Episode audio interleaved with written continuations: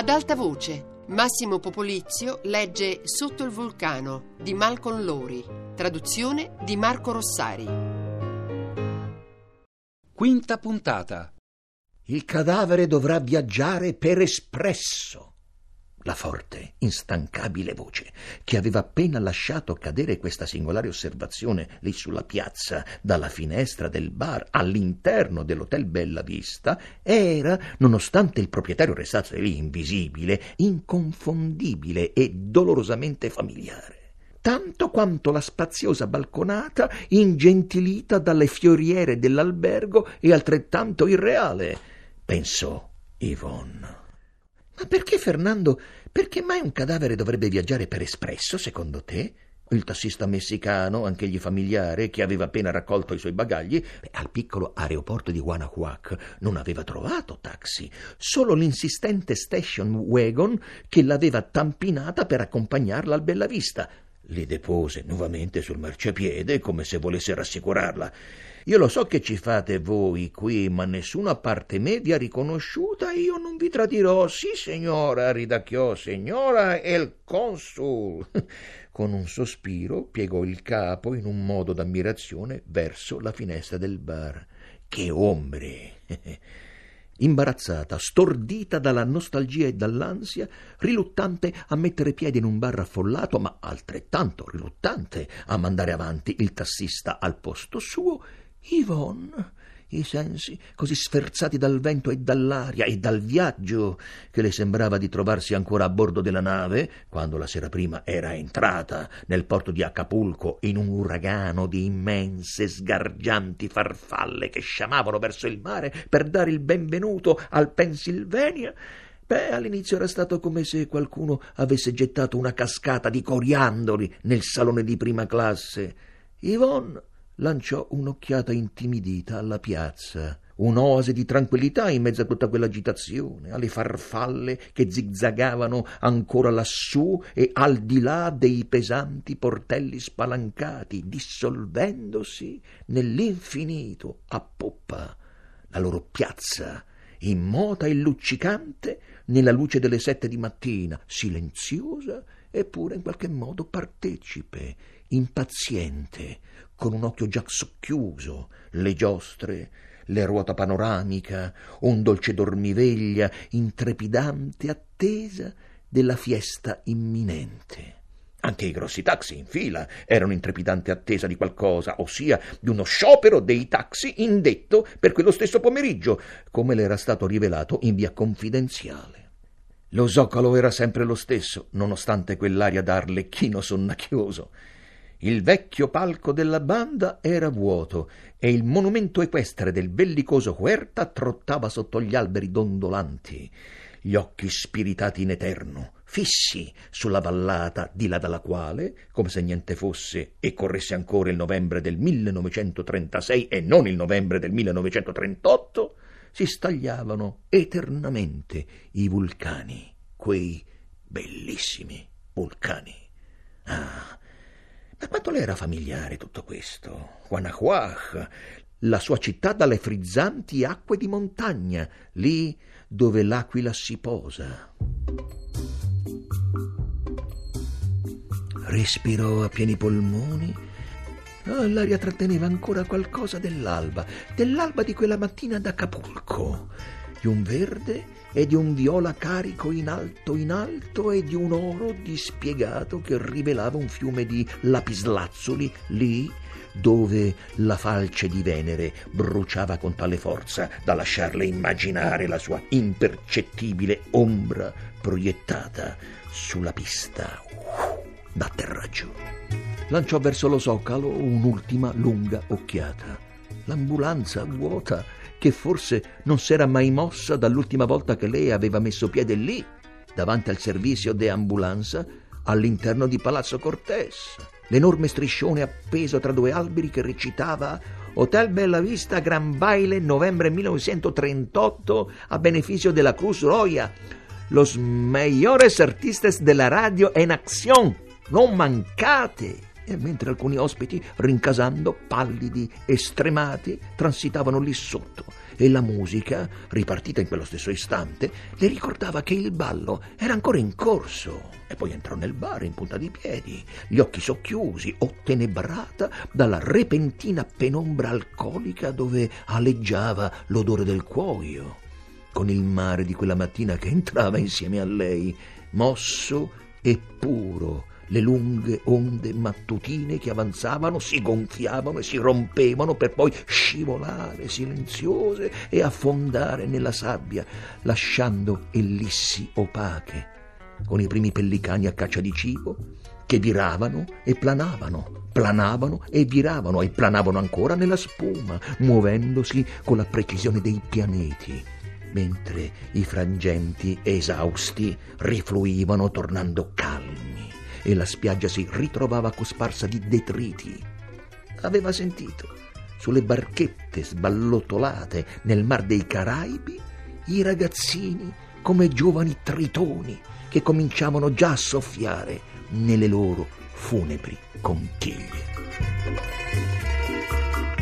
Però il bar era vuoto.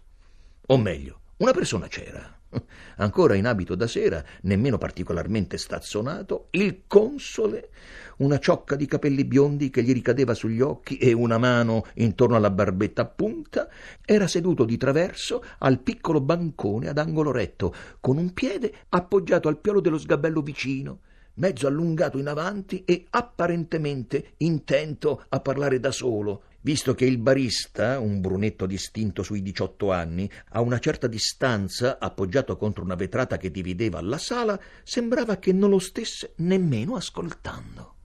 Yvonne rimase in silenzio sulla porta, incapace di muovere un muscolo e guardare ma l'euforia del volo, una montagna che sovrastava l'altra, l'avvento stupefacente della luce del sole, mentre la terra girava ancora in ombra, il luccichio di un fiume, una gola buia che si snodava sotto, i vulcani che repentinamente emergevano dalla luce accecante a est, l'euforia e la nostalgia l'avevano abbandonata.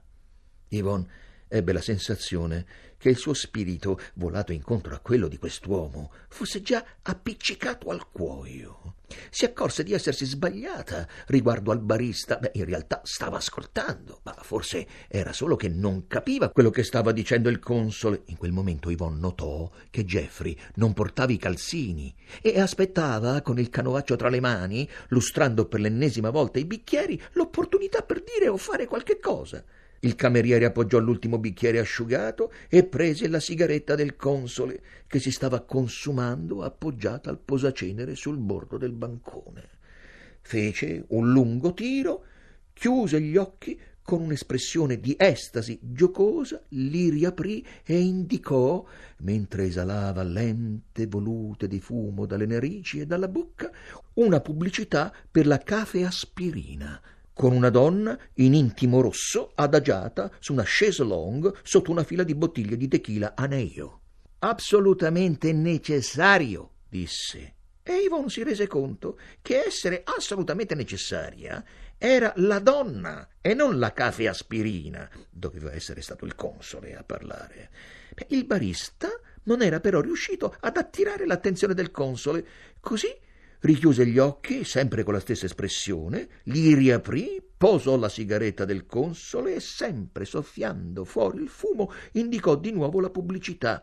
Accanto ce n'era un'altra del cinema locale, semplicemente Las Manos de Orlac, con Peter Lorre, e ripeté assolutamente necessario. Il cadavere, che sia di adulto o bambino, aveva ripreso il console, dopo una breve pausa per ridere di quella scenetta e per dirsi d'accordo, sebbene a fatica. Sì, Fernando, assolutamente necessario. Ma è un rito, pensò lei, una cosa tra loro due, come un tempo c'erano riti tra noi due, sebbene Jeffrey alla fine si fosse un po' stufato e si era rimesso a scrutare l'orario ferroviario rosso-blu delle ferrovie messicane.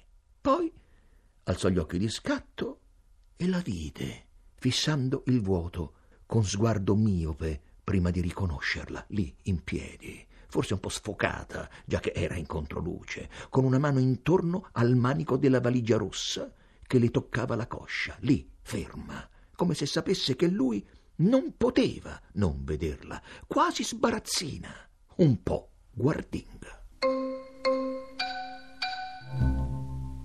Con l'orario ancora in mano, il console si tirò in piedi a fatica mentre lei si avvicinava. Mio Dio! Yvonne ebbe un'esitazione, ma lui non mosse un dito verso di lei. Lei scivolò senza dire niente sullo sgabello accanto. Non si baciarono. Sorpresa, sono tornata. Il mio aereo è atterrato un'ora fa. Ah, e non le trovi incantevoli queste mattine? La voce del console, a differenza della mano che stava posando l'orario sul bancone, era fermissima. Perché non ti fai come suggerisce il nostro amico qui dietro?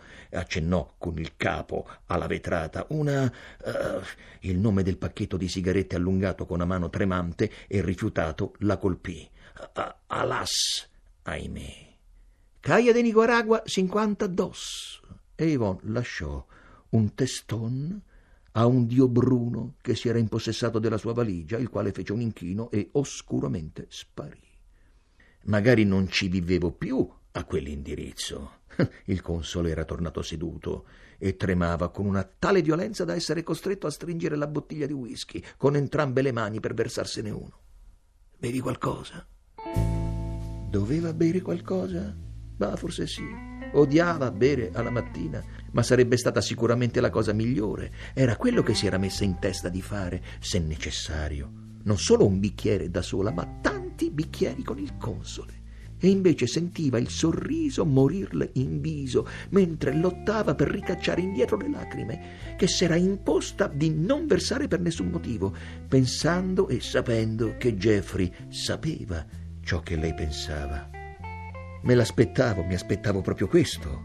Bevine uno tu e mi limito a brindare, si ritrovò a dire.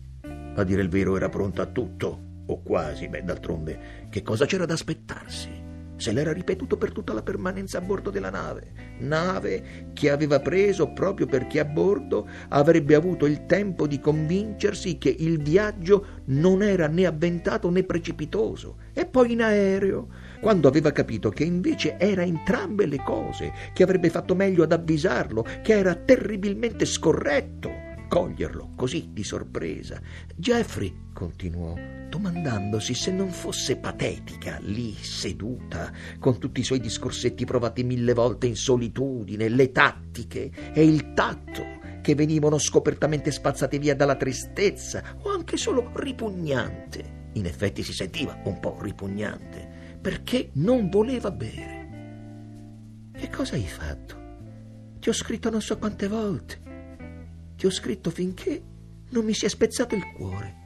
Ovviamente, visto che non rispondevi, ho pensato che fossi tornato in Inghilterra. E che cosa hai fatto?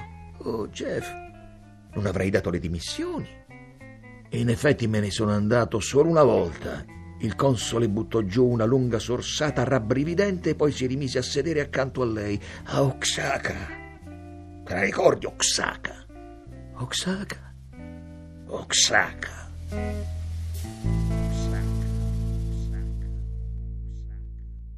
Quella parola era come un cuore infranto, un improvviso concerto di campane attutito da una burrasca, le ultime sillabe di un essere umano che muore di sete nel deserto. Se ricordava Oxaca. A Oxaca un tempo si erano trovati e Yvonne stava guardando il console. Lo stava guardando quasi allibita. Ma questi non possiamo certo essere noi, gridò all'improvviso in cuor suo. Non possiamo essere noi. Insomma, qualcuno lo dica. Questi qui non possiamo essere noi, divorzio. Ma che cosa voleva dire quella parola in realtà? L'aveva cercata sul dizionario a bordo della nave. Separare? Dividere? Eh. Oxaca voleva dire divorzio. In quel momento non erano divorziati, ma era lì che il console era andato quando lei era partita, come se lì fosse il cuore della separazione, della divisione. Eppure si erano amati. Ma era come se il loro amore fosse finito a vagare per qualche pianura desolata e disseminata di cactus, Lontano da qui, smarrito, inciampava e cadeva, veniva attaccato dalle bestie feroci, gridava aiuto e infine moriva. Rendeva l'ultimo respiro con una specie di stremata serenità. Oxaca. La cosa strana di questo piccolo cadavere, Yvonne, stava dicendo il console, è che deve essere accompagnato da una persona che gli tenga la mano. No, scusa, a quanto ho capito, non la mano, solo un biglietto di prima classe. Alzò con un sorriso la mano destra che tremava come se dovesse pulire il gesso da una lavagna invisibile. È il tremito soprattutto a rendere insopportabile questa vita. Ma finirà Stava appunto bevendo quanto bastasse a farlo smettere. Il minimo necessario è una bevutina terapeutica. Yvonne si girò a guardarlo. Ma il tremito è la cosa peggiore. Sì, continuò. Dopo un po' al resto cominci ad abituarti. Ma io sto davvero migliorando. Sto meglio rispetto a come stavo sei mesi fa, molto meglio di come stavo per dire a Oxaca. Notò uno strano luccichio nei suoi occhi che le era familiare e non mancava di spaventarla ogni volta un luccichio rivolto all'interno, come una di quelle lanterne dalla luce opaca calate dentro i boccaporti del Pennsylvania durante le manovre di scarico, solo che questo era un processo di spoliazione e tutto a un tratto ebbe il terrore che quella luce, come un tempo, venisse puntata all'esterno, verso di lei. Dio solo sa se non ti ho già visto in questo stato. Stavano dicendo i suoi pensieri, stava dicendo il suo amore nella penombra del bar. Troppe volte, comunque, perché tutto questo mi sorprenda. Stai di nuovo respingendomi. Ma questa volta c'è una grossa differenza. Questo è una specie di rifiuto finale. Oh, Jeffrey, perché non riesci a tornare indietro? Devi proprio continuare a inoltrarti in queste sciocche tenebre, a cercarle anche ora, dove non posso raggiungerti, perso sempre di più nelle tenebre del distacco, della separazione. Oh, Jeffrey, perché lo fai? Ma senti un po', che diavolo! Qua giù non è poi così buio, sembrava dire il console per tutta risposta, dolcemente, mentre tirava fuori una pipa mezza carica e l'accendeva con enorme difficoltà e mentre lo sguardo di Yvonne seguiva quello del console che scrutava il bar, evitando di incrociare quello del barista, che con aria formale e indaffarata s'era ritirato sullo sfondo. Non puoi capirmi se credi che io brancoli già nel buio. E se ti ostini a pensarlo, ma come faccio a spiegarti perché lo faccio? Ma se adesso guardi la luce del sole lì, ah, allora forse troverai la risposta. Vedi, guarda il modo in cui cade dalla finestra. Esiste qualcosa di più bello in una cantina la mattina presto? I tuoi vulcani là fuori, le tue stelle? Con tutto il rispetto, no non tanto la bellezza di questa cantina in particolare, che uh, forse sto perdendo colpi, non si può nemmeno definire una vera e propria cantina, ma di tutte le altre. Pensa, le terribili cantinas dove gli uomini impazziscono, che fra poco chiuderanno i battenti. A nemmeno i cancelli del cielo, spalancati per accogliermi, potrebbero trasmettermi una gioia così celestiale e complessa e disperata quanto la serranda che si alza di schianto, o le porte a persiana sbatacchiate ogni volta che entra uno di quegli uomini con l'anima che trema come il bicchiere portato con mano incerta alle labbra. Qui, oltre quelle porte, c'è tutto il mistero, tutta la speranza, tutto il disinganno, sì, tutto lo scempio. Ad esempio, la vedi quella vecchietta di Tarasco seduta in un angolo? Eh, prima non l'avevi vista, ma ora la vedi. Le chiesero i suoi occhi, guardandosi intorno con il confuso luccichio sfocato degli amanti. Le chiesi il suo amore. Beh, se non vedi come me, come puoi sperare di cogliere la bellezza di una vecchietta di Tarasco che gioca a domino alle sette di mattina? Era vero. Era quasi un mistero. C'era davvero un'altra persona nella cantina che lei non aveva notato finché il console, senza dire una parola, non aveva lanciato un'occhiata alle spalle di Yvonne. E adesso il suo sguardo si posò su quella vecchietta seduta in ombra all'unico tavolino del locale. Appoggiato al bordo del tavolo c'era un bastone tutto d'acciaio con l'artiglio di un animale come impugnatura, penzolava come se fosse vivo. Teneva anche una piccola gallina al guinzaglio, nascosta sotto il vestito, all'altezza del cuore. La gallina lanciava in giro occhiate impertinenti, spasmodiche, oblique. La donna appoggiò la gallina sul tavolo accanto a lei, dove quella cominciò a becchettare le pedine del domino con una serie di pigolii. Poi la rimise al suo posto, avvolgendola amorevolmente con il vestito. Ma Yvonne aveva già distolto lo sguardo. Quella vecchietta con la gallina e il domino le raggelava il cuore. Era come un cattivo presagio.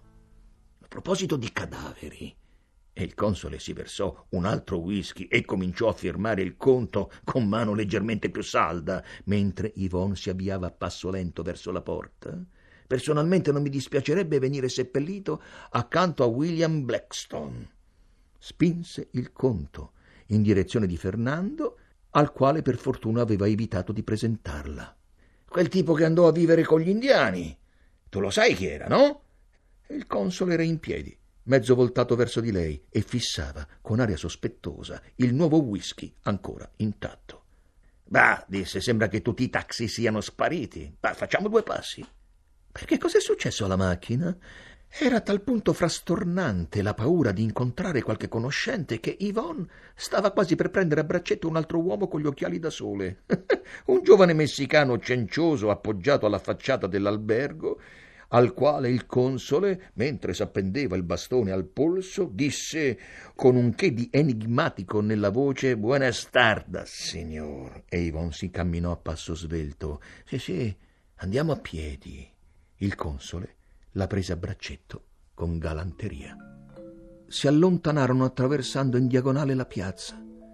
Mancava ancora molto all'inizio della fiesta e le strade, come in tanti altri giorni dei morti, erano quasi deserte.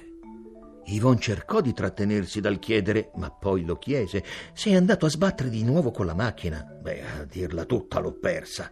L'hai persa! È un peccato perché... Ma... Ehi, guardati! Che diavolo, sei terribilmente sbattuta, Yvonne. Ma per nulla, tu piuttosto. Ma niente, solo un po' di reumatismi o forse un'indisposizione all'intestino. Ma sono contento di riattivare la circolazione di queste vecchie gambotte.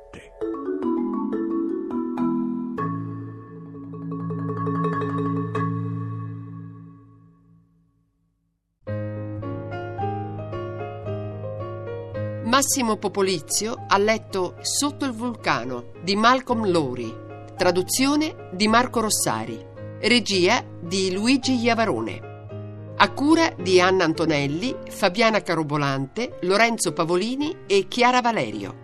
Per riascoltare il programma radio3.rai.it. Per scaricarlo raiplayradio.it.